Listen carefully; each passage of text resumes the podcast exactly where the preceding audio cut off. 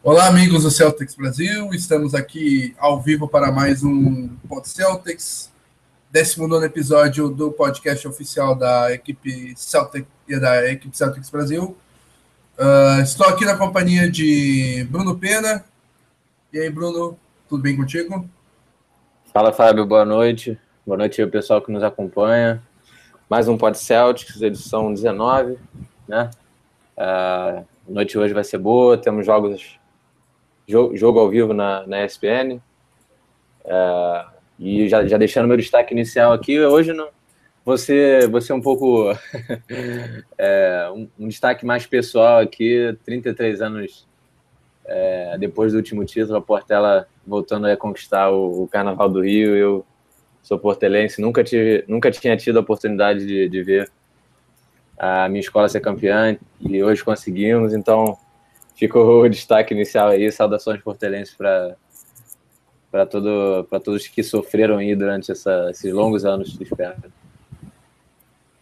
Uh, infelizmente, uma baixa de última hora e até atrasamos um pouquinho o começo aqui do programa para tentar ver se gente se ele resolveu o problema no microfone dele, mas acabou não acontecendo. O Romulo Portugal, que participaria, talvez até participe. Vamos ver se. Uhum o microfone dele deixa ele participar com a gente aí, mas uma baixa de última hora, infelizmente ele não vai estar por aqui. Então é eu e o Bruno aqui. Meu destaque inicial vai justamente para o jogo que será transmitido pela ESPN hoje às 22 horas, Celtics e Cavaliers. Então é Baita um, jogo, né? É um confronto que é, põe à frente o primeiro e o segundo colocado da conferência.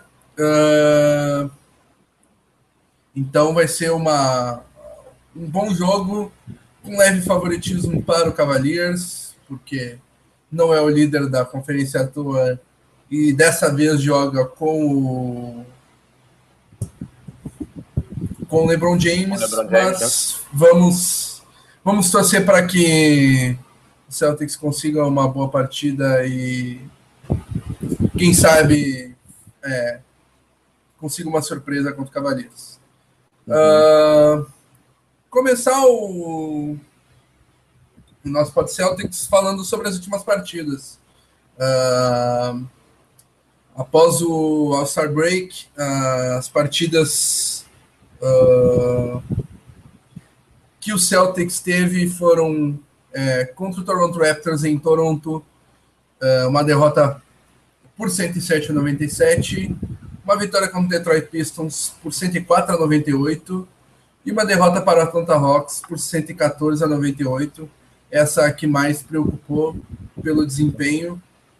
Uhum. Então, uh, o que, tu pode falar sobre essas partidas, uh, Bruno? E tu acha que foi o ponto principal para esse momento não tão bom da equipe? Duas, uhum. é, duas derrotas nesses jogos citados e três derrotas nos últimos quatro jogos. Uhum. É, vamos falando em linhas gerais aqui o, o, o, um pouco sobre cada jogo, né? Contra o Toronto, vi assim, o, consegui assistir a, a partida inteira. Achei boa a atuação do Celtics. É, boa, boa atuação mesmo, assim. Acho que até o último quarto ali, o Celtics tinha totais chances de ganhar a partida. É, a gente vinha sendo um pouco atrapalhado pela arbitragem né, durante o jogo. É, bastante, bastante decisões, no mínimo questionáveis dos árbitros. Mas, enfim, mesmo assim, durante três quartos de, de, de jogo, o Celtics se manteve ali bem é, na partida, rodando bem a bola, marcando muito bem bem inclusive nos rebotes, né? E, e aí no último quarto, infelizmente, o, o time não, não, não conseguiu segurar o Toronto que veio com o apoio da, da sua torcida. Uh, foi um jogo duro, mas nenhum, acho que também nenhum ficar aqui é, criticando a equipe de forma aberta, apontando o dedo para para ninguém individualmente. Acho que é, a equipe tem que se acostumar a, a, a jogar os, os, os, esses jogos né, contra equipes de, de mais dificuldade. Né? Um jogo contra o Toronto lá em, no Canadá é sempre muito difícil. e, e dificuldades pela arbitragem, então a equipe tem que se acostumar, tem que chegar cascuda nos playoffs, né? É, comentando aqui sobre a vitória sobre Detroit. Achei estranho até, é, porque foi um jogo que eu, que eu vejo que o Celtics teve uma, uma atuação pior do que contra o Toronto, né? Mas felizmente a gente é, aconteceu o inverso do, do, desse jogo comentado anteriormente. Né? A gente soube fechar o jogo no, nos momentos finais da partida. Né? Então, fez lá no Canadá, a gente conseguiu fazer contra Detroit. É, acho que a atuação do, do, Marcos Smart, se não me lembro, me chamou muita atenção contra Detroit, né? principalmente no final do jogo ali, o Smart sempre uh, dando, dando a, a vida, né? dando sangue pela, por cada rebote, enfim, por cada bola disputada, e ajudou demais a equipe a segurar essa vitória. E aí o jogo que preocupou mesmo, como você disse, Fábio, foi contra o Atlanta, né? Porque a gente viu um time tático ali a, no, a partir do, do, da volta do intervalo, né? O time fez um, um primeiro tempo ok. O Jalen Brown esteve bem, né? Durante o primeiro, primeiro tempo de jogo. Acho que eu até destacaria ele como o principal nome no, nesse primeiro tempo. E aí depois parece que a equipe não voltou realmente pro, pro do vestiário bem, né? Não voltou bem do vestiário. E um jogo meio apático da equipe no segundo tempo, enfim, realmente preocupante. E vamos ver se hoje a gente, a gente recupera, né, contra, contra o Cleveland. Acho que não, não poderia ser uma oportunidade melhor, né, contra o campeão da, oh, perdão, contra o líder de, de, de conferência, né, é, equipe do LeBron James, enfim, rivalidade de flor da pele, então uma vitória hoje pode elevar a moral. O que, que você achou desses últimos jogos, Fábio? Uh, antes de falar sobre os jogos, jogos eu tô me ouvindo no teu retorno aí. Tá no alto-falante? Não, não. Tô, tô com o alto-falante desligado. Deixa eu tentar ver aqui. Se... Deixa eu ver agora. É, agora melhorou. Oi? Melhorou? Beleza. Melhorou.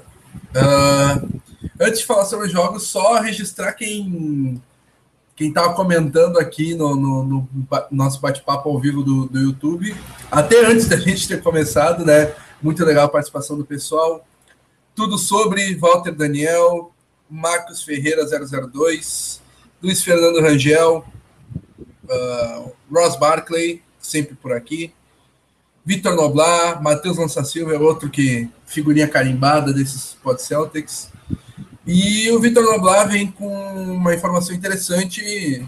Uh, Celtics contra Cavaliers, Raptors, Wizards e Hawks está com três vitórias e oito derrotas. É algo uhum. que preocupa bastante o Celtics nisso e tem um pouco a ver com, com essas últimas partidas, né? Essas derrotas para Toronto e Atlanta. Mas tem vários nuances é, que envolvem essas derrotas, né? É, em quase todas elas, o Avery Bradley não estava em quadra. Uh, em algumas delas, outros desfalques, como o Horford lá no começo da temporada. Então, tem um pouco de explicação. Acho que o Celtics até está um, é, uh, se não um nível superior, mas pelo menos no mesmo nível dessas equipes. Então, um futuro confronto de playoffs, uh, acho que o Celtics tem totais condições de em jogando seu melhor basquete que a gente já viu chegar a uma final de conferência. É até o favorito a, a final de conferência, a ser o vice-campeão da conferência, uh, porque o favoritaço a levar o leste é o Cleveland Cavaliers. Uhum. Então, falando das últimas partidas, a partida contra o Toronto, eu, eu não vou conseguir ser tão é, cético ou calmo como tu foi é, foi simplesmente a pior atuação de arbitragem que eu já vi na minha vida acompanhando a NBA. Foi algo assustador. Não, não, não, não há outra palavra para falar sobre a arbitragem que favoreceu absurdamente a equipe do Toronto Raptors nessa partida. Fomos é, para o vestiário ganhando por 55 a 45, por 10 pontos. Mas era para irmos para o vestiário ganhando por 30 pontos. Sem, sem exagero. Foi algo absurdo. Uh, vários lances que me vem à cabeça agora. O, por exemplo, o primeiro toco primeiro e único toco do Ibaka na partida. Mas a Thomas toma três faltas, duas do é, do armador do, do Raptors na partida. Sempre me dá uns brancos assim. É o Corey Joseph? Corey Joseph, exatamente. E mais uma do Ibaka com o Thomas partindo para a sexta e depois o Thomas dá o topo lá em cima. O Ibaka dá o topo no ah. Thomas lá em cima. Uhum. Sim. Uh... Uh, outro lance que me vem muito à cabeça é um lance que o Jalen Brown é, pega um rebote no corner e está cercado por dois, uma situação bastante difícil, né? Que ele tá, ele não pode é, abrir a passada porque ele sai da quadra, não pode quicar porque ele vai perder a bola e ele fica desesperado pedindo timeout. E nesses três segundos que ele tá ali, o Lucas VB é, quase quebra o braço dele umas dez vezes. Sem exagero. É só paulada no antebraço do Jalen Brown para ver se quebra mesmo. Se fosse o antebraço do Enes Kanter, o Lucas VB teria quebrado já na primeira. Porque foi de uma violência sem igual. Uh, o empurrão do DeMar Carroll no, no Isaiah Thomas, uh, que foi dada falta flagrante 1. Uhum. E, o, e a equipe do Celtics foi a mais prejudicada no lance porque tomou duas faltas técnicas ridículas. E uma falta com 5% da gravidade, que foi essa do Carroll no Thomas. A do Thomas no DeRozan também foi falta flagrante 1. Algo patético. Então, é, esse jogo contra o Toronto Raptors o, primeiro tempo foi uma das, uh, foi uma das melhores uh, foi a melhor atuação defensiva do Celtics da temporada e uma das melhores de alguma equipe da liga defensivamente. Foi uma aula de defesa que o Celtics deu ao Toronto Raptors. Mesmo com o Toronto, com o Toronto Raptors com oito em quadro e o Celtics com cinco. O, é, além disso, o, o Celtics saiu ganhando e até em rebotes, algo que é muito questionado é, com razão, né, o maior defeito dessa equipe. Então, esse, esse confronto como, contra o Raptors não me desce, não, não, não me desce a garganta. É, eu ainda vou reclamar bastante desse, desse dessa partida aqui no, no, no Pod Celtics. Uh, a vitória contra o Detroit, por outro lado, e como tu falou, foi o inverso, né? Foi uma partida não inverso em termos de arbitragem, porque foi uma arbitragem finalmente honesta. Uh, mas, uh, em termos de é, é, história da partida, o, o Celtics jogou pior que o Detroit, esteve sempre atrás do placar ou com pouca vantagem. E no, e no final da partida acabou é, com boas jogadas, um arremesso sensacional do Jalen Brown ganhando a partida. É, o Ross part... até, até lembrou aqui, de lembrar o clutch. Realmente aquele, aquele arremesso de três ali da zona morta foi sensacional. É... Uh... E sobre o jogo contra o Atlanta, foi, assim como o jogo contra o Toronto foi uma das piores arbitragens que eu já vi na minha vida, o jogo contra o Atlanta foi uma das piores atuações que eu vi do Celtics na temporada, assim. É, foi algo assustador. Uh, a alta dependência do Celtics no Isaiah Thomas, o Isaiah Thomas bem marcado que uh, arremessou com 21 bolas, acertou só 4 na partida, um aproveitamento pífio de menos de 20%. Uh, ah, e o Celtics não conseguiu o antídoto para essa defesa forte e alta dependência do Thomas na partida.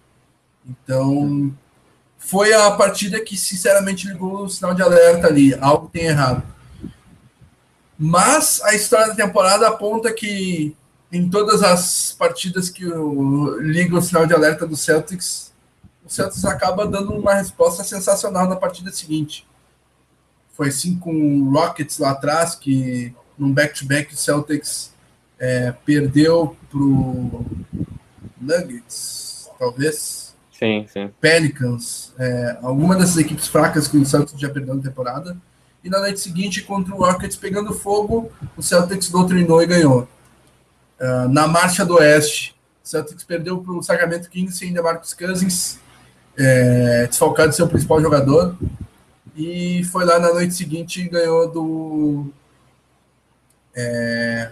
Do Utah Jazz, se não me engano, né? Fora de casa. Não, foi do Portland Trail Blazers, uh, de Lillard e, e CJ McCollum. Então, é, esperamos que essa história da temporada se repita nessa semana. Uh, o que, tu achou da derrocada ofensiva da equipe nessas últimas partidas, uh, Bruno? Olha, Fábio, uh, vou te falar, o, o Celtics, o pessoal está até comentando aqui, né, que o, o Isaiah pontua sozinho, né, se ele não acerta, o, o time acaba perdendo.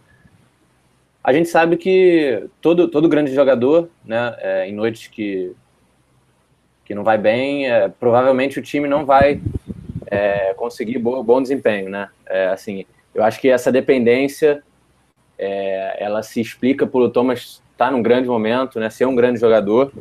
E, e, isso daí, todas as equipes sofrem com isso, né? Sofrem, né? Se a gente pode colocar assim.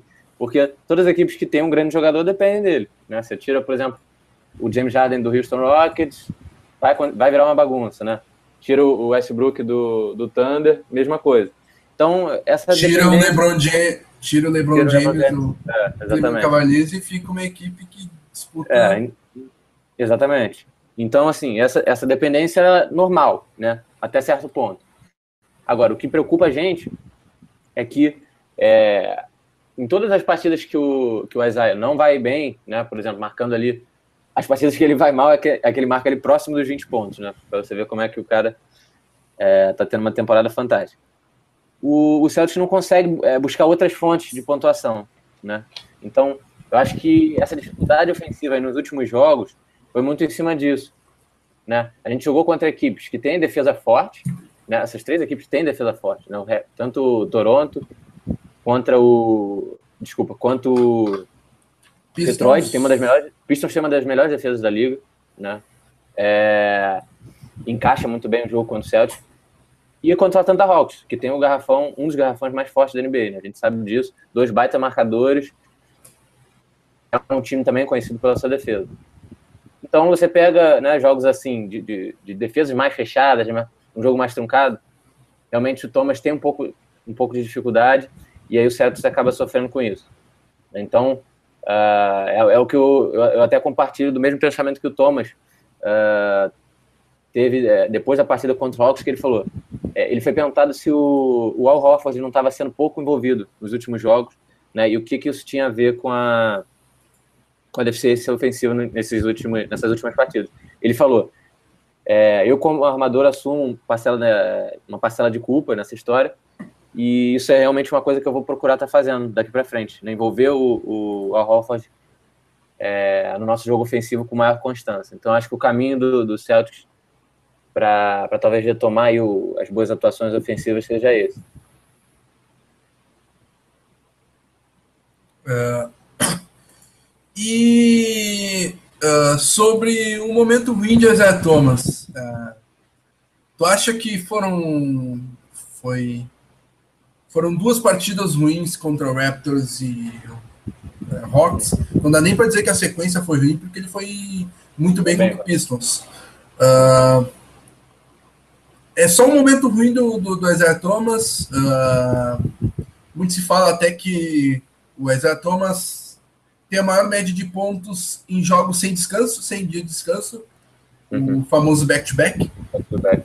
Uh, será que a parada do All-Star Game deu uma brecada no.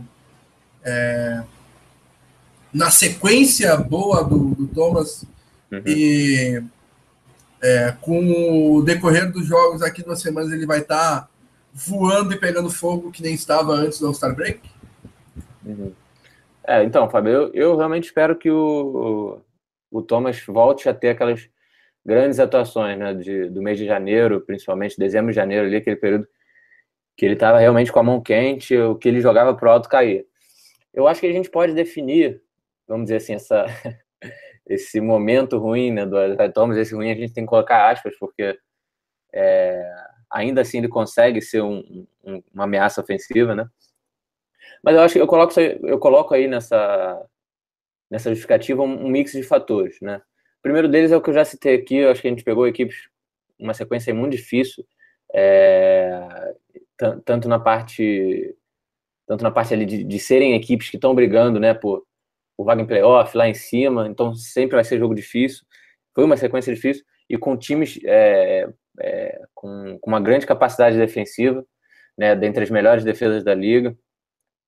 É, a gente pode falar também que, que o momento, né, não só do Isaiah Thomas, mas o momento ofensivo do Celtics teve dificuldades, então a gente não, não pode colocar só a culpa no Thomas, né? O, o próprio Al Horford está tá, tá mal, né? Tá mal ofensivamente, está participando pouco. Ou então, uh, de repente, seja mesmo uma, uma sequência ruim de jogos do Thomas, né? A gente também não pode esperar que o cara vai jogar bem sempre. É, vai ter aquelas grandes atuações né, contra o Miami Heat, por exemplo, né? Jogos de 50, 60 pontos todas as noites, né? Então ele vai ter alguns jogos que, que realmente a bola não vai entrar, ou que a marcação vai fechar mais em cima dele. Então, é, eu acho que o grande desafio do Stevens é realmente suprir essa, essa lacuna né, que o Celtics tem em achar outras fontes de, de pontuação. Né?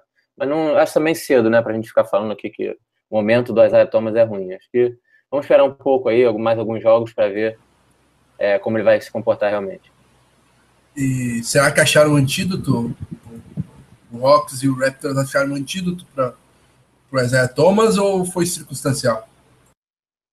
Eu acho que foi circunstancial, porque se você pega o, o, outros jogos que o Thomas teve contra essas equipes na temporada, né, ou até mesmo temporada passada, né, o Thomas teve bons jogos né, contra essas equipes. Inclusive, nessa temporada, teve um grande jogo dele contra o Raptors, apesar é, da gente ter perdido. Fez um, um, baita jogo contra o Atlanta Hawks, foi um jogo até que foi televisionado pela ESPN, em que ele, inclusive, fechou o jogo pra gente, né, meteu o, o game winner é, bem marcado, inclusive, enfim, uma bola espetacular. Então, acho que, que pode ter sido só uma, uma coincidência né, desses times e, e não um antídoto realmente. Antes de ir para o próximo assunto, registrar aqui mais um mais alguns amigos que chegaram por aí. O Gilson Souza uh, pergunta se comemorar a lesão do, do, do Duran está liberada. é, é, liberado tá, né? Já estamos é. em carnaval, então tá tudo liberado. Opa! É, e aí? O, é, a lei de Gil é desrespeitada? Não, não, a lei de Gil é sagrada, né? Essa aí não. Tá não tudo liberado dentro da lei de Gil. Exatamente. Tá, beleza. E, só só para quem não, não conseguiu acompanhar aí, essa notícia que, que o Jason é, fez a brincadeira que o Duran vai ficar aí no mínimo um mês fora, né? Teve uma lesão no joelho, teve uma queda ali no, no último jogo, logo no início de, de partida e. Queda não, é, né? O o Patrulha, né? Patrulha caiu em cima do joelho dele. Que já não ajuda muito, né? Vai lá e, e bota a temporada do, do Warriors em risco. Mas vamos ver como é que vai ser a recuperação do Duran. Isso aí pode ser, pode ter sido uma, uma um acontecimento assim, crucial né, para o restante da temporada. Vamos ver se ele volta rápido, né? E se ele volta bem também, né? Porque uma lesão no joelho é bastante sério. Né? A gente sabe que como é que o, o joelho é utilizado basquete, no, no, basquete, né? É. Exatamente. Exatamente. Uh, César Henrique Antunes participando aqui também, falando que falta um reboteiro, falta mesmo, concordamos. E acho que está na pauta. Uh, tá sim. Uh, Michel Barros manda um salve. Salve, Michel Barros, bem-vindo aí. Uh, Matheus Lança Silva lembra muito bem. Também tivemos um momento ruim antes daquela sequência de duas vitórias. É, é verdade. Eu acho que até é, é, a derrota que eu não me lembro antes da vitória contra o Rockets. Uh, e eu tudo sobre falando que eu partiu inútil como sempre.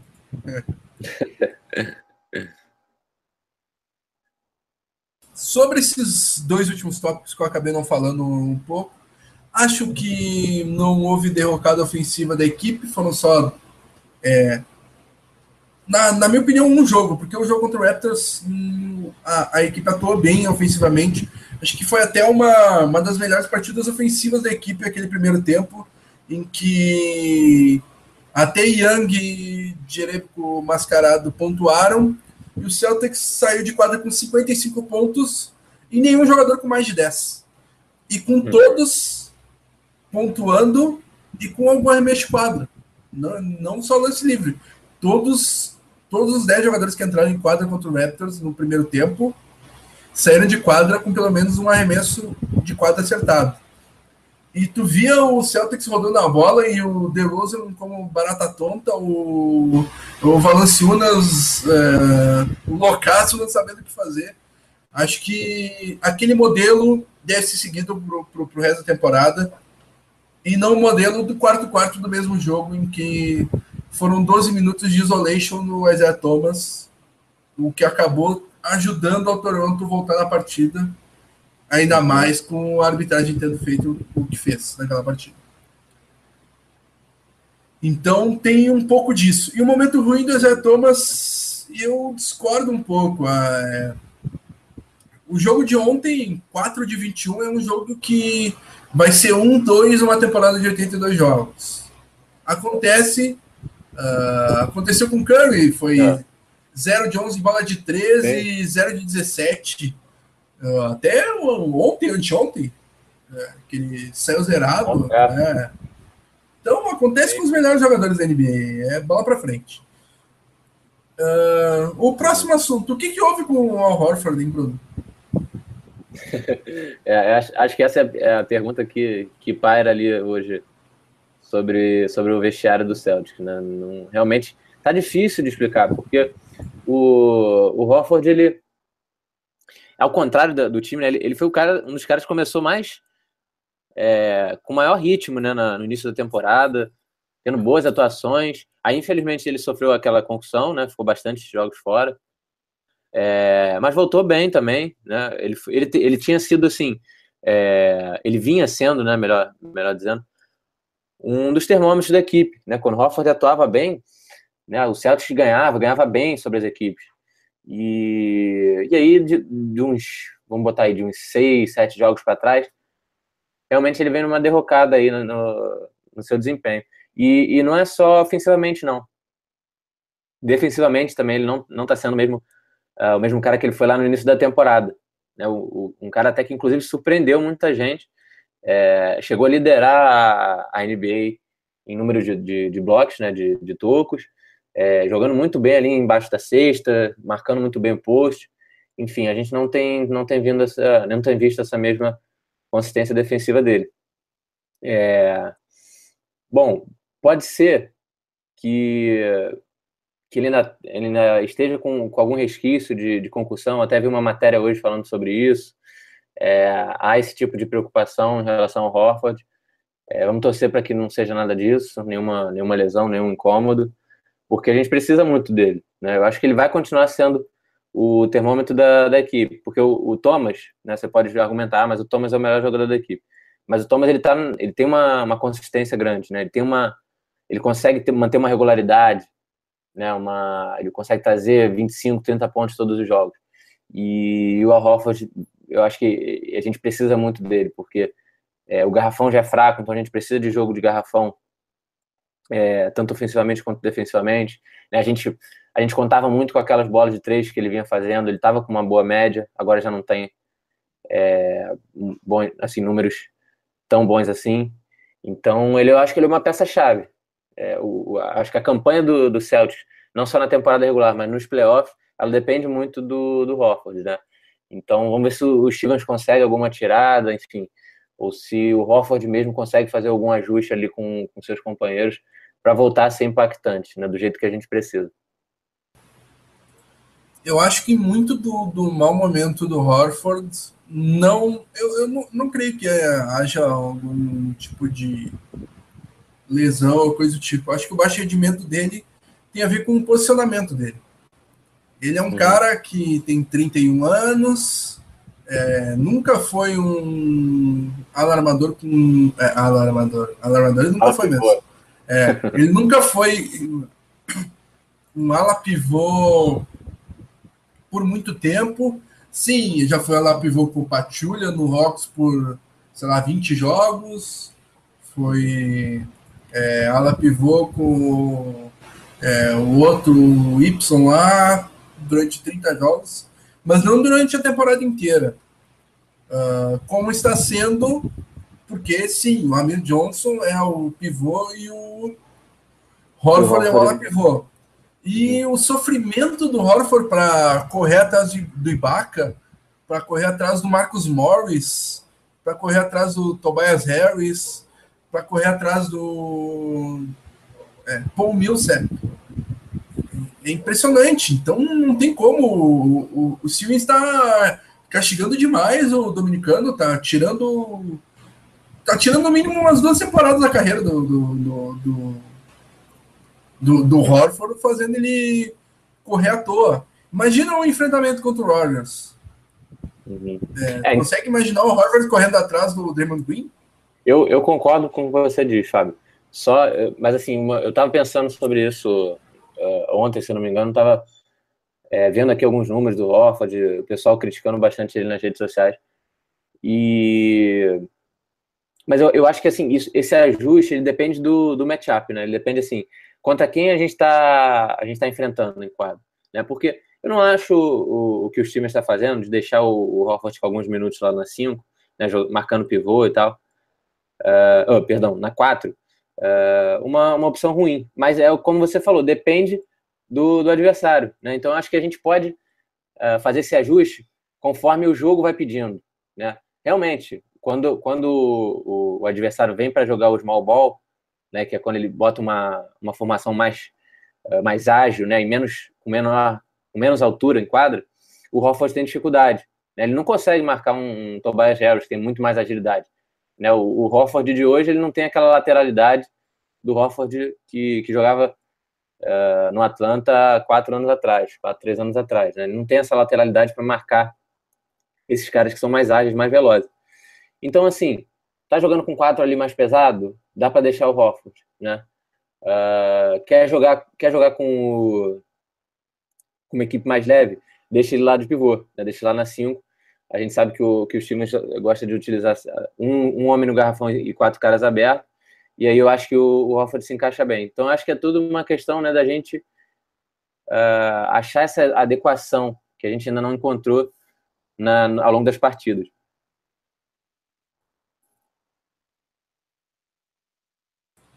Ah, eu acho que, sinceramente, uh, a gente pode falar disso mais tarde, mas na minha opinião, o que vai tornar o. que vai tirar mais do Horford é fixar ele na posição 5. E eu acho que para o elenco atual do Celtics e pelas atuações, pelos encaixes, acho que a Amir Johnson deveria sair do time titular e entrar de Brown. Com o Crowder na 4, Jalen Brown na 3 e com Marcus Smart, Rosier e Green vindo do banco. É, temos seis guardas com, é, mostrando muita bola. E até o Jalen Brown beliscando até uma, bom, bons momentos nos últimos jogos. Então, uhum. tá sobrando guarde e eu acho que para a NBA atual e para o encaixe na maioria do, dos matchups, o Crowder na 4 marcando. Na, na verdade, isso acontece, né? O, o, o Amir Johnson tem jogado 16, 15, 20 minutos em praticamente todos os jogos, com o Smart jogando trinta e tantos minutos, de, ou seja, o Smart com minutos de titular. Então o Smart tem jogado na 3 muito tempo e o Crowder na 4. Isso daí não é novidade. Mas eu acho que já para é, fix, é, fixar o Horford na, na, na 5 ali, uh, colocar o, já o um Jalen Brown, ou até o Marcus Smart também, é, da, é mais ou menos o, uhum. a, a, mesma característica neste caso. Então, acho que poderia ser uma mudança que tiraria mais do Al Horford. Deixa eu registrar aqui. Uh, César Henrique Antunes é, fala sobre. Uh, tomamos uma sapecada do, do Oklahoma, que o Crowder foi mal, e daí começamos a acordar. Uh, perdemos apenas para o Wizards depois na, na boa sequência. É, não, não foi só para o Wizards, perdemos mais alguns jogos depois do enfrentamento contra o Oklahoma. A partida contra o Oklahoma foi é, por cinco pontos, com o Westbrook fazendo quarenta e tantos e o Thomas fazendo quarenta e tantos também. Uhum. E naquela semana até o Thomas foi o jogador da semana. Que o Celtics ganhou três vezes, perdeu para o Oklahoma e depois ganhou do Knicks no jogo de Natal. Sim. Uh, e, e, ele complementa ali. Tenho notado que o Horford, na maioria das vezes, tem arremessado marcado, sempre marcado. Isso me lembra muito a dificuldade que o Garnett sentiu nas ausências do Perkins. Falta alguém para o serviço sujo. E, eu, já, eu já acho diferente. Eu acho que o ele arremessar marcado é porque ninguém marca o Amir Johnson. É nítido isso. é, sim, sim. Uh, o, o, o Amir Johnson está sempre. Pode falar, Fábio. O, o, o, tu, tu, tu, vai ver o, o Amir Johnson está sempre livre. Impressionante. Quando ele está em quadra, ele está livre. Livre, uhum. livre, livre, livre. É, o pessoal dá espaço e mesmo, da... né? Deixa, deixa chutar, famoso deixa chutar, né? É, e o matchup do, do, do Amir Johnson sempre faz dupla marcação no Thomas, faz dupla marcação no, no Horford. Então, uh, até o, a, a falta de é, arremesso da Amir Johnson é, de fora é, faz com que ele prejudique os seus companheiros. Então, até nessa linha, um, é, essa alteração que eu sugeri poderia ser legal. E o, o tudo sobre perguntei o Olinick. É, o Olinick também seria uma boa opção para jogar na 4 com o Rafa na 5. Mas perderíamos uma grande força vindo do banco. Então, na minha opinião, um encaixe legal seria o Jalen Brown de titular né, na 3, com o Crowder na 4, e daí tem três guards com bom é, com boa temporada para entrar ainda. Rozier, Smart e, e Green.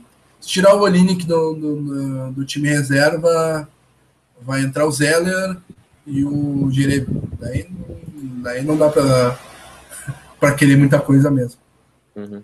Uh, falando em Jalen Brown, a evolução de Jalen Brown, que, é, falei um pouco dele aqui, o porque uh, o, o porquê eu, eu, gostaria de vê-lo como titular. A, é, nas últimas partidas ele foi muito bem, melhor seu arremesso, algo que era criticado a, a carreira inteira, meteu uma bola é, de três com falta é, importantíssima contra o Pistons.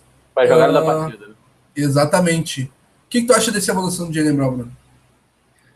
Eu, eu encaro como uma não vou, não vou falar uma, uma surpresa, né? Porque a gente sabe do, do, do potencial do Jalen Brown. Mas dá, dá aquele alívio, né? De você ver o, o moleque crescendo, o moleque entrando em quadra e, e, e, evoluindo, né? A gente tá vendo o jogo dele evoluir. O cara tá, tá errando muito menos do que ele errava na defesa, né? Nos primeiros jogos dele na NBA. Tá, ele tá conseguindo ser menos afobado, uma coisa que eu, eu critiquei bastante no início, que o, o Brown ele pegava a bola, né? E ele já queria é, bater para dentro da cesta, e ele, às vezes ele fazia faltas ofensivas, ou então é, sofria roubadas de bola. Isso ele melhorou bastante, então ele está mais consciente né, dentro da quadra. É, uma coisa que eu estou gostando dele é também na movimentação off-ball, né, na movimentação, quando ele não tem a bola, acho que ele está conseguindo fazer é, é bom uso dos screens, enfim, conseguindo jogadas é, limpas. Eu, estou vendo bastante evolução nele, cara. Acho que está sendo uma, assim, tá sendo muito legal da gente ver. É, é um, um, garoto que a gente draftou, né? Vamos dizer, uma prata da casa, se tornando realidade aí pouco a pouco. E agora a gente tem que ver como é que ele como é que vão ficar os minutos do Brown, enfim, como é que ele vai ficar na rotação.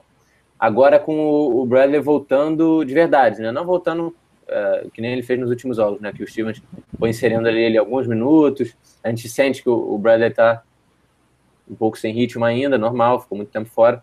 Mas assim, quando o Avery, Avery Bradley tiver à disposição, como é que vai ficar o Brown, né? Porque o Brown vem jogando bem, ele, ele tá merecendo mais minutos, né? E vamos ver então quem é que vai, vai perder uh, com essa volta do, do Bradley. O que, que vai acontecer com, com o nosso garoto. Pois é, o, o, o Brown é, foi jogador, meu jogador favorito na última classe.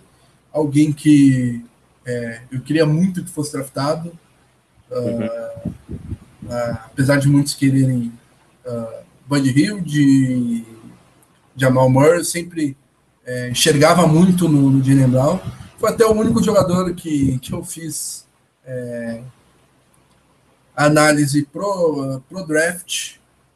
É alguém que eu sempre gostei, mentalidade vencedora, hard worker. E ele vem mostrando é, tudo isso na, na, na, nas últimas partidas, onde vem ganhando mais minutos e vem mostrando bastante evolução. Então, é o que eu já esperava de lembrar um, uh, uma evolução, um impacto, mas não com bola de três. Sinceramente, achava que ele demoraria uns dois, três anos para virar um arremessador de três confiável, e ele já se mostra um arremessador de três confiável na sua temporada uhum. de calor. Impressionante. Uhum. E sobre as jogadas vencedoras de Marcos Smart. Uh, Smart é, faz muitas coisas que não aparecem no box score. Ele pega aquele rebote contra o André Drummond, que faz um ataque de três pontos virar um ataque de cinco. Pega aquele rebote contra o é, contra o Jonas Valanciunas, é, mete uma bola de três, sofre falta ainda mantém o Celtics vivo no jogo. Ele rouba a bola do Dennis Schroeder, é, é, faz a bandeja e volta berrando, acreditando, mesmo com 20 pontos atrás. Uhum. O, o que que toma no café da manhã esse Marcos? É verdade, cara. O, o Smart ele é a prova de que tem, tem coisas que realmente os números não mostram, né? É, como você falou, ele, cara, é impressionante, assim, uma coisa que eu, eu até ri aqui no, no vendo o jogo do, contra o Pistons, porque assim, qualquer bola ali que é que é que tá sendo disputada, né, aquela bola que tá, é o famoso fumble ali no basquete, é, dentro de quadra, o Smart está lá, cara, para roubar a bola. É impressionante. Parece que a mão dele tem um imã, tem alguma coisa sobrenatural no homem que ele tem um faro, né, para chegar na bola, para roubar. Uh, é acho que contra o Hawks, acho que contra o Hawks foi uma bola que ele roubou e foi até a primeira fileira tentando recuperar ela e deu de cara na perna da, da, senhora sim, que estava sentada na primeira fileira. Sim. E enquanto o Pistons teve alguns lances assim no final da partida, há aqueles rebotes que assim a gente precisa demais, né? Por exemplo, às vezes tem uma bola que pô vai esfriar muito adversário, ela não cai vai lá o Smart pega o rebote, faz a, faz a cesta, enfim. Realmente é impressionante, é, é inexplicável. Isso torna ele é, uma peça muito valiosa para o Celtics, né? Porque ele, ele realmente impacta os jogos no, no, nos momentos decisivos. E, e, é uma coisa que talvez a NBA não, deu não deu devido valor né, para o Marcos, porque, é, como você falou, o cara pega ali as estatísticas dos, dos Smart, né, ele, talvez ele não veja tudo que o, um torcedor que, que acompanha todos os jogos do Celtics vê, né? Todas essas uh, esses pormenores do, do jogo do Smart. E, e, é sensacional ter um cara assim no elenco, né? É, posso te garantir que todo mundo ali no, no elenco do Boston Celtics gosta de, de ter o Smart jogando ao seu lado, né? E não contra ele. Ele, ele é realmente incrível. Uh, César Antunes pergunta é, vocês não acham que o Jalen Brown tem jogado melhor quando joga de SG? Boa pergunta. Uh, é, ele, ele, eu acho isso circunstancial. Eu acho que ele tem jogado melhor quando joga com as Thomas e Crowder ao seu lado. Quando ele vinha na segunda unidade com, com Gerald Green, com é, Terry Rozier, ele não rendia tanto. Eu acho que é o, o redor dele que faz diferença e não a posição que ele joga. Uh, Matheus Nossa Silva, com Diller ganhamos em poder de infiltração, mas maximiza o problema de rebotes, por isso o Amir é titular. É, eu não vejo o Amir pegando tanto rebote assim para é, é ser titular. Se for para melhorar, se for para melhorar em rebotes, então vou fazer o seguinte: troco o Amir Johnson pelo Marcos Smart. O nosso é. reboteiro ganha é. rebote até do André Drummond É o único que faz, lá. É o único que faz box out sempre, né? Todos os jogos. Hum. Briga com todo mundo ali. Ross Barkley fala que o Smart é o futuro Defensive Player of the Year. Amém, amém. Concordo. E, e é de longe o jogador favorito do Barkley. Boa. É raçudo igual o Garnett. Concordo. Essa aí. Uh, Vinícius Gaeski. Smart está sendo muito mais decisivo que o Horford. Ele está incorporando muito o Celtic Pride. Ele é Exatamente. É, é, a cara do Celtic. Uh, no grupo vi pessoas menosprezando o Smart no banco. Acho que não assistem os jogos. O cara é muito raçudo. Marca caras maiores, tem arriscado mais chutes e tem guardado. Baita ladrão de carteira. É isso aí, César Henrique Antunes. Uhum. E o tudo sobre Smart e Inteligente Pacas, aquele trocadilho que não poderia faltar. Boa, pessoal. Todo mundo curte mesmo o Marcos Smart, é isso aí. Uh, já falamos um pouco sobre as soluções para os problemas. Uh, na minha opinião, uh, não vejo tantos problemas na equipe. E eu testaria, até porque estava vendo aqui, não, não tinha visto antes, que o Cavaleiro jogou com o Richard Jefferson, é, Richard Jefferson na 4 contra o Milwaukee Bucks, fazendo com que o titular do Bucks, Tom Maker, jogasse apenas 9 minutos em toda a partida. Uh, uhum. Para um jogador mais leve como é, Malcolm Brogdon, que jogou 31 pontos no banco. Uh, Então, acho que é capaz de vir esse teste que eu falei no jogo de hoje. Não sei se. Uh, não sei se já saiu a escalação. Estou uh, buscando aqui, mas é, vendo é, vendo que o, o, o Kevs tem jogado mais leve com o Richard Jefferson na 4, talvez o, o Stevens mude para uma formação parecida com a que eu sugeri. E tu, Bruno, o que, que tu acha que poderiam ser as soluções para os problemas do Celtics? Olha, é, eu acho que fechado aí é, o elenco, né? Não sei se é, existem alguns rumores aí, talvez o Sullinger é, possa estar voltando, mas eu vou, eu vou considerar que o elenco é esse. É, eu realmente acho que a gente falar sobre os problemas do Celtics vai ser sempre falar mais do mesmo. Né? A gente vai estar tá sempre apontando os mesmos problemas. Uh, o maior deles é o dos rebotes, realmente. E eu acho que não tem muito o que, o que a gente ficar cutucando aqui. Né? É, eu, eu, gostaria de ver alguns testes na rotação. Pra, não, não, vou dizer que isso seria uma solução. Né? Acho que poderia até dar uma amenizada, mas não seria uma solução definitiva. Mas é, vou, até trazer um comentário aqui, nossa, ali na hora. O Vinícius Gaes que fala: com a volta do Bradley, não seria vantagem jogar com é, o lineup Thomas, Bradley, Brown, Crowder e Hofford. Esse, esse seria uma, da, uma das minhas possíveis alternativas para a rotação. Eu acho que esse time. Foi, foi o que eu falei antes, né? Sim, você mencionou antes. Uh, apesar de você ter o Brown ali começando, né? É um garoto ainda mas é um time, eu acho um time mais, uh, mais perigoso é, do que o, o Amir titular. Porque o Amir titular, é, mesmo ele não jogando tantos minutos, né, é, eu gostaria de ver mais, mais tempo de quadra para essa formação aqui. Acho que o Crowder na 4 é, vai, vai, render, é, vai render boas coisas, vai, vai render bons frutos para o Celtics durante os jogos porque a gente sabe que ele é um cara que não, não tem uma agilidade muito boa, né? ele não, tem bastante dificuldade para marcar jogadores da posição 3. Então, e ele, e ele tem uma, uma força para defender o post.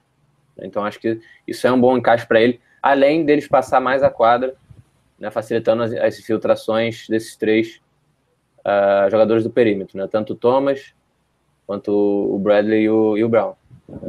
Isso pode até abrir um espaço para o Hofford, né? Uh, que seria o nosso único homem ali de ofício no, no garrafão. Então, acho que essa, essa, essa rotação é que eu, que eu gostaria de ver. Não vou dizer que é uma solução, mas é, acho que seria interessante a gente testá-la antes dos playoffs. Uh, Registrar aqui a última mensagem do Tudo Sobre, que tem prova amanhã, boa prova. Boa prova. Uh, vai dormir, não vai poder ver o jogo. Uh, vai perder uma vitória do Celtics, só lamento. Mas é amanhã, é replay tá aí. Replay tá aí para isso. Nosso querido companheiro Romulo Portugal, boicotado pelo microfone, tá dando pres uh, aquela presença pelo, pelo chat e falando que o grupo do Facebook virou a turma do amendoim. É, também não tô curtindo muito uh, aquela turma do amendoim lá. Uh, Matheus Lança Silva deixa uma dica sobre um documentário sobre Boston feito pelo canal Spencer Wicks. O nome é Welcome to Title Town. Vale a pena conferir. No YouTube, isso, Matheus? Bacana isso, hein? Legal. Tá. Bacana tá... mesmo. Vou dar Se uma. puder deixar até o link para nós aí, a gente tenta divulgar no Twitter. Valeu, Matheus. E uh, o Barclay falava que botaria o Smart ao invés do Brown de SF. Foi uh, a outra possibilidade que a gente falou. Boa, Barclay. Uh, César Henrique Antunes, os caras reclamam do nosso banco. Rosier Smart. Para mim, Rosier é melhor condutor de bola vindo do banco do leste. Concordo e o Smart dispensa comentários. Não podem delirar desse jeito. É isso aí, César. Tamo junto. Uhum. Uh, Ross Barkley contra o Cavs. Uh, uh, não consegui entender ali o que, o que ele quis dizer, mas é para jogar com o Jalen Brown no small ball. E o Matheus Lança Silva já lança ali o, o link do vídeo, depois eu, depois eu posto no Twitter, Matheus. Deixa para mim.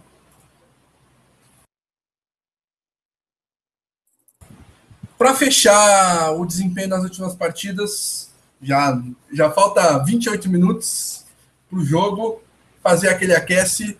O troféu que homem da semana, qual o seu voto, Bruno? Ah, o troféu vai para o Smart. É, já ficou óbvio aqui com tudo que eu falei durante o programa. Já sou um grande fã dele. Eu acho que se o, se o Smart tiver algumas uh, alguns alguns coaches ali para trabalhar o jogo ofensivo dele, principalmente a, a, seleção de arremesso. Acho que ele tem tudo para ser um baita jogador. É, se o Thomas continuar aqui por muito tempo, vai ser o nosso sexto homem, o Smart. E, e acho que ele merece, pelo, pelo desempenho recente aí, ainda mais esse, esse título de que homem. Smart não só vai ser o nosso sexto homem, como já é e vai e deve levar votos, e seria justo se levasse votos. E vou te dizer que, na minha opinião, é o top 3 é entre as reservas da, da liga. Não uhum. tem como disputar, uh, disputar com Low Williams e Eric Gordon, mas na uhum. terceira colocação ali eu não vejo ninguém que se sobressaia tanto ao Smart. Uhum. Uh, mas o meu voto vai para o Jalen Brown pela evolução pela semana e pela bola decisiva contra o contra o Pistons. Então, uhum. mas é, eu também já dei aquela uh, uh, aquela menção honrosa ao Smart uhum. e todo mundo é, falando do, do Smart aqui no chat. Então, Smart vai levar o troféu Kilroman de, de hoje, dessa semana na, na real. E o troféu Lambisgoia, Bruno? Quem que foi o pior jogador da semana?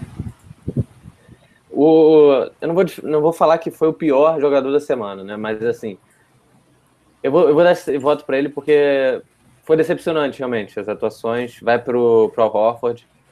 É, é um cara que não tem jeito. Você ganhando ali o, se não me engano, é o terceiro salário, maior salário da liga, né? empatado com, com outros jogadores, mas é o terceiro salário, terceiro maior salário uma das maiores contratações da, da história do Celtic. Vai, vai ter cobrança em cima e é, pode, pode não ter sido o pior jogador nesse último jogo, mas com certeza foi o que mais decepcionou. Então, meu troféu Lambis da semana vai para o Hofford.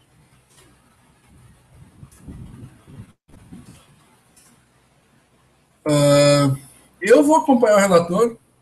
O Ross Brackley voltou no Jalen Brown para o que homem e no Jerebico para Lambisgoia, ótimo voto para Lambisgoia. Mas o meu voto também vai no Horford, porque é, é claro que ele está jogando melhor que o Jerepico, uhum. mas ele pode render muito mais e ele ganha 30 milhões por ano. Então Sim. ele tem que render muito mais. É. é uma grande decepção na temporada. Então, não, não tem muito o que dizer. Lambisgoia para o nosso querido Al Horford. Parece aí, é. Romulo, fala teus votos, já que o microfone não deixou o texto. Textualmente, é. deixe teus votos aí, Romulo. E o resto do pessoal também, assim como o Ross Barkley deixou ali, pode, tá deixar, seus, é, pode deixar seus votos aí. César Henrique Antunes pergunta quando vamos falar do próximo draft. Eu já respondi ali até no chat, mas é, falando. É, quando, quando iremos falar do próximo é, draft? Isso. Uh, por aqui, focar algo focado no, no, no draft só após os playoffs. Uh, mas de repente, quando a lá March Madness, Madness é, no sorteio das bolinhas, uh, a gente pode é, falar um pouco, mas focado, falando jogador a jogador, falando desse monstro que é o é, Markel Fultz, do outro monstro que é o Lonzo Ball, e dos outros monstros, Josh Jackson e uhum. é, Jason Tatum, Harry Giles. Que classe, amigos, que, que classe. Mas a gente vai falar disso mais tarde até esfreguei as mãos aqui. Que classe, amigos. Só, só uma, um comentário em cima disso que o César perguntou. É, como o Fábio falou, de, assim, é, de pauta aqui dos pod certos só depois realmente do, dos playoffs, até porque a gente sempre está com pauta e o programa não pode ficar muito demorado. Uh, mas de matéria no site a gente deve ter. Uh, a gente vai tá entrando no mês de março agora, começando. March Madness, né? Os jogos é, vão começar a passar uh, mais na televisão, enfim.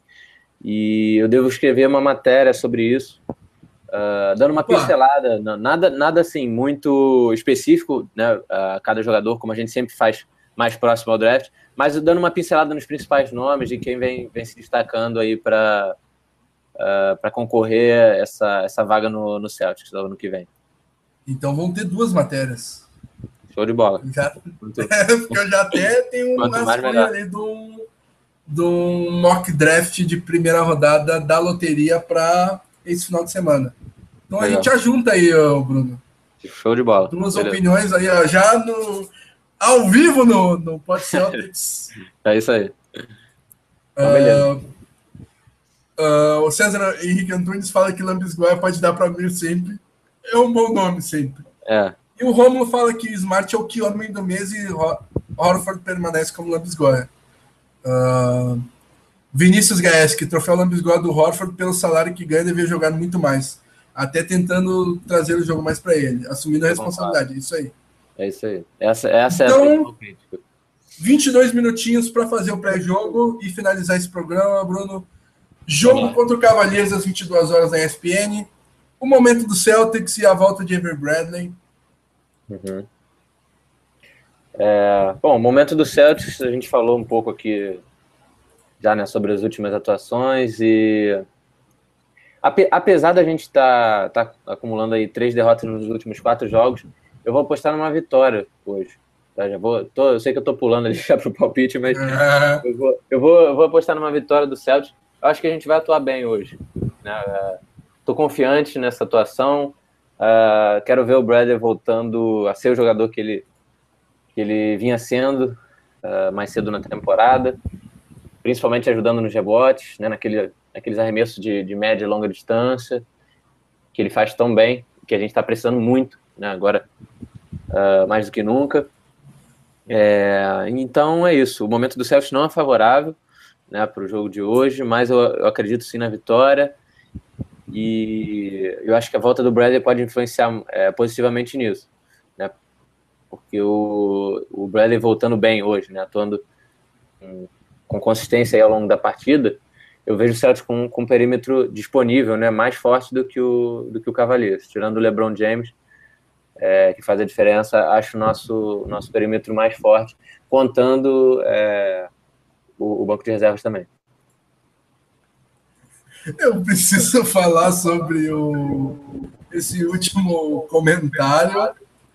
Uh, o troféu, Troféu Lambisgoia do Costa Silva é para o nosso querido Bruno Pena por ter indicado o Young no NBA 2K Seventeen. Uh, essa foi boa, Matheus. Cara, Você eu, estragou eu... o time do Matheus Lança Silva, Bruno. Olha, Você estragou voto, o time dele. Primeiro voto que eu recebo aqui como nome de Joia.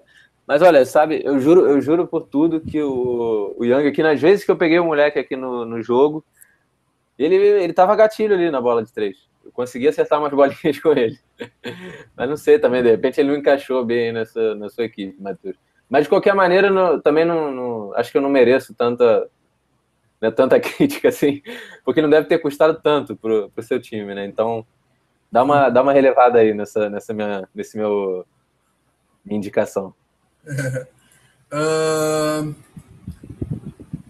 uh, voltar uma casinha assim só para falar do Smart, uh, uhum. que o corte de cabelo dele para hoje também merece uma menção no que homem.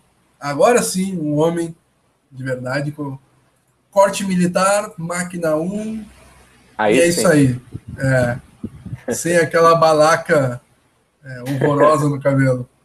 Uh, sobre uh, o momento do Celtics, acho que é, viemos de três derrotas em que duas foram culpa da arbitragem e uma foi a pior partida da temporada que pode acontecer e vai acontecer com todo mundo, mas também uma vitória que foi uma, uma atuação não muito boa. Uh, ainda não sendo nem, nem mesmo sinal amarelo, mas eu quero ver um pouco mais hoje. Mesmo o Cavalier sendo o favorito em todas as casas de, em todas as casas de apostas, uhum. uh, e o e o Celtics underdog. Até porque o Cavaliers tem o, o LeBron James, melhor jogador dessa geração. E com ele enquadra o Cavaliers é sempre favorito, e sem ele enquadra o Cavaliers é sempre favorito a primeira escolha do draft, como já o foi, muitas vezes. Então, é...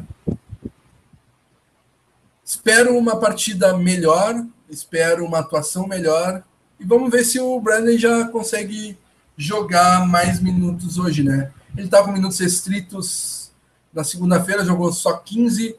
Hoje, pelo que falaram, pelo que eu li no Twitter de é, insiders do Celtics, é, ele jogaria por volta de 25 minutos. Então, é, vejamos como vai ser o desempenho do Bradley. E uh, uh, porque é um matchup importante ele marcar o Kyrie Irving. Só, é, só uma porque... dúvida, eu estou tentando pesquisar essa informação aqui. Você sabe se o Deron Williams já joga hoje?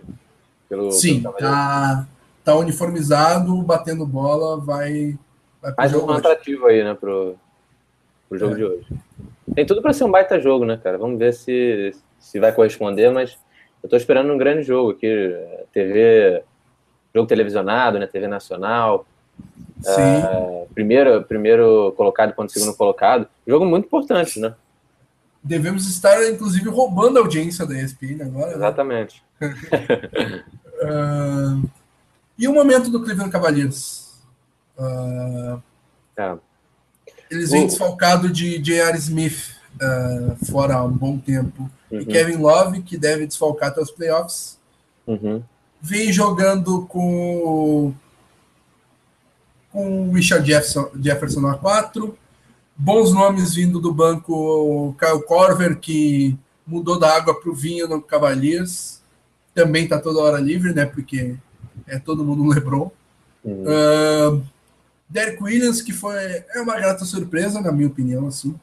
Ele não está jogando nada no. No Knicks, é, né? No, não, no Hit. Desculpa, e, no Hit. E acabou sendo é, é, adquirido, né? pelo, adquirido pelo Cavaleiros depois de ser dispensado. Uhum. Então, é, o que, que, tu acha que é, pode ser é, o ponto fraco do Cavaleiros para que a gente saia de, de quadra com uma vitória? É, você pega os últimos jogos aqui do Cavaleiros, é, é um time que pelo menos nos últimos jogos, ele, eles estão meio que aos trancos e barrancos, né? É, a gente sabe, o Cavaliers tem uma saudável, né? É o melhor elenco da NBA. Isso daí eu acho que Uh, você pode argumentar que o time titular do Golden State é o melhor da NBA, isso eu, assino embaixo. Mas em termos de elenco, você olha ali para a relação dos jogadores do, do Cavaliers, é, eles têm bastante alternativas, né? bastante, bastante força mesmo uh, na rotação. É, mas nos últimos jogos eles têm apresentado uma inconstância, né? Eles vêm meio, uh, meio os trancos e barrancos ali, tropeçando em alguns jogos esquisitos. Algumas vitórias vieram somente nos finais dos jogos e, e o LeBron James decidindo, né? Foi o, o caso do último jogo contra o Bucks, em que o Bucks é, chegou a liderar a partida e poderia muito bem ter ganhado o jogo. É, eles perderam o jogo contra o Mavericks, é, foi o penúltimo jogo deles. Enfim, não, não, não coloco esse, esse favoritismo todo para cima do Cavaliers é, no jogo de hoje. E você me perguntou do ponto fraco do, do Cavaliers. É, a gente tem um, um pode ter um, uma, um matchup interessante aqui, né, que é o, o Al Horford no, no Tristan Thompson, né? O, Thompson é um, especialista em rebotes e vamos ver como é que o Horford segura esse, esses rebotes ofensivos do Cavaliers, né, se ele ajuda ali na, nessa defesa, que, que inclusive foi um dos, um dos fatores na, na derrota que a gente teve contra o Cavaliers no primeiro jogo né, dessa temporada, em que o Celtics teve uma boa atuação, mas acabou perdendo, mesmo desfalcado. E então acho que esse é o, um fator chave ali para o Celtics vencer hoje. É, como é que o Al Horford vai se aproveitar desse, desse matchup? Ele vai conseguir segurar é, os rebotes defensivos contra o Tristan Thompson e como é que ele vai explorar o seu, seu jogo ofensivo em cima do, do pivô do Cavaleiros? É, eu acho que o, o, duelo principal da partida vai ser o é, nas alas. É, se por acaso, e na maioria dos, na maioria dos minutos será Marcus Smart ou Jalen Brown e Crowder, caras com vigor e velocidade contra um LeBron James que é um monstro, mas é, se idosa bastante, porque a idade chegou, e um Richard Jefferson que é um ex-aposentado em mais uma última temporada. Então, é, acho que é, esses, esse duelo pode ser interessante a favor do Boston Celtics. Além de, se o Avery Bradley estiver bem, é, o Kyrie Irving não marca nem X em gabarito do, da Mega Sena. Não, uhum. não defende nem ponto de vista. Então, esse é um duelo também importante. Vinícius Gaes, que fala que está bastante confiante para o jogo, menos na parte dos rebotes, que sempre será do Tristan Thompson. O Matheus Lança Silva já fala que a chave do jogo é intimidar o Thompson, dar porrada nele, boa. E o André Vitório, é, aposta em mais um game winner do Bradley hoje, como na temporada passada. Boa, Andrei. Esperamos também. Bem lembrado. O, uh... hoje, hoje, a gente pode, inclusive, ver ver um pouco do que, a gente, do que foi dito aqui, né, do que foi sugerido. O Crowder na 4 e o, e o Brown jogando na 3, né? Uh, ou, ou até o Smart mesmo na 3. O Crowder na 4 porque o, o Cavaliers costuma usar aquela formação do, do LeBron James jogando né, na, na posição 4 por, por uma porção, uma grande porção de minutos aí, né? Nesse, com essa formação. Então pode até que a gente veja, é, pode ser até que a gente veja isso em prática hoje, né? O que a gente comentou aqui. Confirmado o alinhamento titular. Thomas Bradley, Crowder Johnson e Rodford. O alinhamento de sempre. Uhum. Uh, vamos ver. Eu acho que o Johnson não vai ter muito tempo em quadra, não. Uh, de repente pode ser até como nas finais Spurs e, e, e Heat, não sei se tu lembra Uhum. Uh, que o Splitter jogou 20 segundos e foi substituído pelo uhum. uh, pelo Ginobili até. Uhum. Porque o Hit foi com uma formação mais baixa, com só o Bosch lá, no, lá na frente e o Shane Barrier na, na ala. De repente, tira o Amir Johnson com 20 segundos põe o Smart, seria uma boa. uh, palpite, Bruno. Palpite vai para a vitória do Celtics. hoje. Acho que vai ser um jogo tenso, um jogo uh, pau a pau ali, disputado até o final, realmente. E vou falar que o Celtics vence por seis pontos hoje. Opa! Eu vou apostar em é, vitória do Celtics por um ponto, game winner de Isaiah Thomas. Aquela bolinha de três, marcada, marcado pelo Ayman Shumpert, aquele arremessinho de três. Aquele que o Romulo gosta. É, aquele arremesso de três clutch para matar o jogo e virar o jogo e uma jogada que seria desenhada para ele filtrar e empatar a partida, ele vai lá e vai ganhar o jogo numa bola de três. Uh, ah, para fechar, temos chance de ainda acabar a temporada na primeira colocação do leste. Lembrando que o Celtics é o segundo colocado do leste com 38 vitórias e o primeiro colocado é o Cavaliers com 41 vitórias. Ou seja, três vitórias de vantagem. É, temos chances, né? Temos chances, principalmente pela dificuldade que o, que o Cavaliers vem demonstrando em se manter saudável, né? Um time que está sofrendo demais com as lesões. Não que o Celtics também né, esteja com todo mundo à disposição, mas é, agora a gente voltando com o Avery Bradley, né? Acho que ele pode ser um fator decisivo para o Celtics daqui para frente e com o crescimento aí do Jalen Brown, enfim, acho que o Celtics pode sonhar sim com essa primeira posição. Ia surpreender demais, isso ia, realmente uh, eu ficaria bastante surpreso se a gente conseguisse essa, essa primeira posição. Mas não, não, não, acho nenhum absurdo a gente começar a sonhar com isso, não. Até porque uh, ainda tem bastante jogos aí pela frente. E, bom, basquete tudo pode acontecer, né? Pode ser que o Celtics encaixe um, um bom basquete aí daqui para frente e tire essa, essa diferença aí, que se não me engano são, são dois jogos e meio atrás, né? Ou três. Três. Uh, três jogos atrás do Cavaleiros, começando por hoje, né? Então, pois confronto é. direto. Nada melhor Tem... que dar esse pontapé aí. Temos mais hoje. um confronto direto com o próprio Cavaliers em casa também. É, Temos. É, na última semana da temporada. Ah, legal. 5 de abril.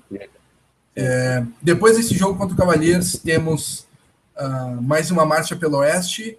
É, Lakers, Suns, Clippers, Warriors e Nuggets. Cinco partidas fora de casa em sete dias. Tenso. Uhum. Depois temos duas partidas em casa contra Bulls e Timberwolves. Duas fora contra Cafés com Leite, é, Nets e 76ers sem o Joel Embiid, fora da temporada, uhum. infelizmente. Depois, cinco partidas, é, seis partidas, opa, mais favorável ainda, em casa, contra Wizards, Pacers, Suns, Heat, Milwaukee e Magic. Saímos mais ou menos para enfrentar o freguesaço Knicks. Recebemos o Cleveland, depois é, Hawks e Hornets fora. Brooklyn e Milwaukee em casa, eu acho esse calendário, depois da Marcha do Oeste. É um calendário bom, hein? É um calendário bem bom. É calendário, é um calendário que dá para vencer. Dá para vencer. Deixa eu ver são quantos jogos. Um, dois, quatro. São 18 jogos depois da Marcha pelo Oeste. Dá para dá para ser com 15, 16 vitórias, né? Isso aí. Sim, sim. Tranquilo. Concordo, concordo. Então, cinco minutos pro jogo para deixar, para liberar o pessoal para ligar na ESPN e pegar o fim do. Deve estar tá dando ESPN Liga agora. Não, não deve estar tá dando abrir o jogo. Último, último comentário do Vinícius Gaeski aqui. Amir podia puxar uma treta com o Lebron para tentar ejetar ele, aí nunca mais critico ele. Mentira, a corneta não pode parar. É isso aí, Vinícius. Então, destaque final, Bruno. Meu destaque final vai pro, pro Jalen Brown, que, que deve ganhar muitos minutos hoje, como vem ganhando nas últimas partidas.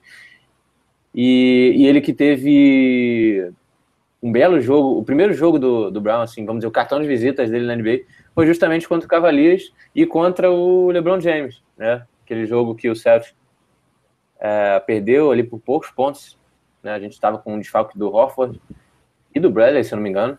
Uh, e mesmo assim fizemos um bom jogo, um bom jogo lá dentro da, da Quicken Loans Arena, em Cleveland. E o Brown foi para cima do LeBron, enterrou na cara, 19 pontos, 7 rebotes. Então, teve uma boa atuação. Então, olho no garoto hoje para ver se ele repete essa, esse bom desempenho. Saiu a escalação do Cavaliers e está explicado por que o Amir Jones será titular. Shannon Fry será o titular na 4. Então não tem como botar o Crowder no, no Shannon Fry. O Fry é gigante. Uhum. Uhum. E, então é, é Irving, Champer, LeBron, uh, Fry e Tristan Thompson. É a escalação do Cleveland Cavaliers. Meu destaque final é, por acaso, mesmo que o teu, não vou ter tempo de é, encontrar outro destaque final, mas eu vou acrescentar o que tu falou. Uh, um tweet do, da CSN New England falando sobre os pontos do Jalen Brown por zona. Ele está 100% na lateral direita, aquela bola da zona morta, que foi da onde ele matou a bola contra o Pistons. Ele está 75% do outro lado, no outro corner, 70% dentro do garrafão em bandeja ou enterrada, 67% em arremesso um pouquinho é, da mais ou menos na linha do lance livre, 25% em bolas de dois longa e 25% em bolas de três mais longas. Então, legal. O aproveitamento dele está muito bom e ele está atacando a cesta porque 10 dos 14, 17, 21, 25, 27. Ou seja, 10 de 27 arremessos, ou seja, um terço dos arremessos, quase, praticamente, até mais de um terço dos arremessos, é, são dentro da, da área pintada e seja enterrada, bandeja ou um floaterzinho. Então, ele está atacando bem a cesta. Estou gostando de ver, então meu destaque final também vai para o Jalen Brown. Uhum. Fechado então, Bruno? Show de bola. Fechado, mais um Pod Celtics. Sempre um prazer então, estar com você aqui, Fábio. Um, abra um abração, Bruno. É. Abraço a todo mundo que participou aí, que é, esteve aí com a gente nessa uma hora e meia. Uh, um pouquinho menos, né? Então, uh, agradecemos a todos. Esperamos todos vocês no próximo Pod Celtics, que será o Pod Celtics 20. Semana que vem, a gente avisa o dia a gente avisa o horário. E boa sorte para nós no jogo contra o Cavaleiros. Abraço, Bruno, abraço a todos e tchau, tchau. Falou, Fábio. Um abraço. Um abraço, pessoal.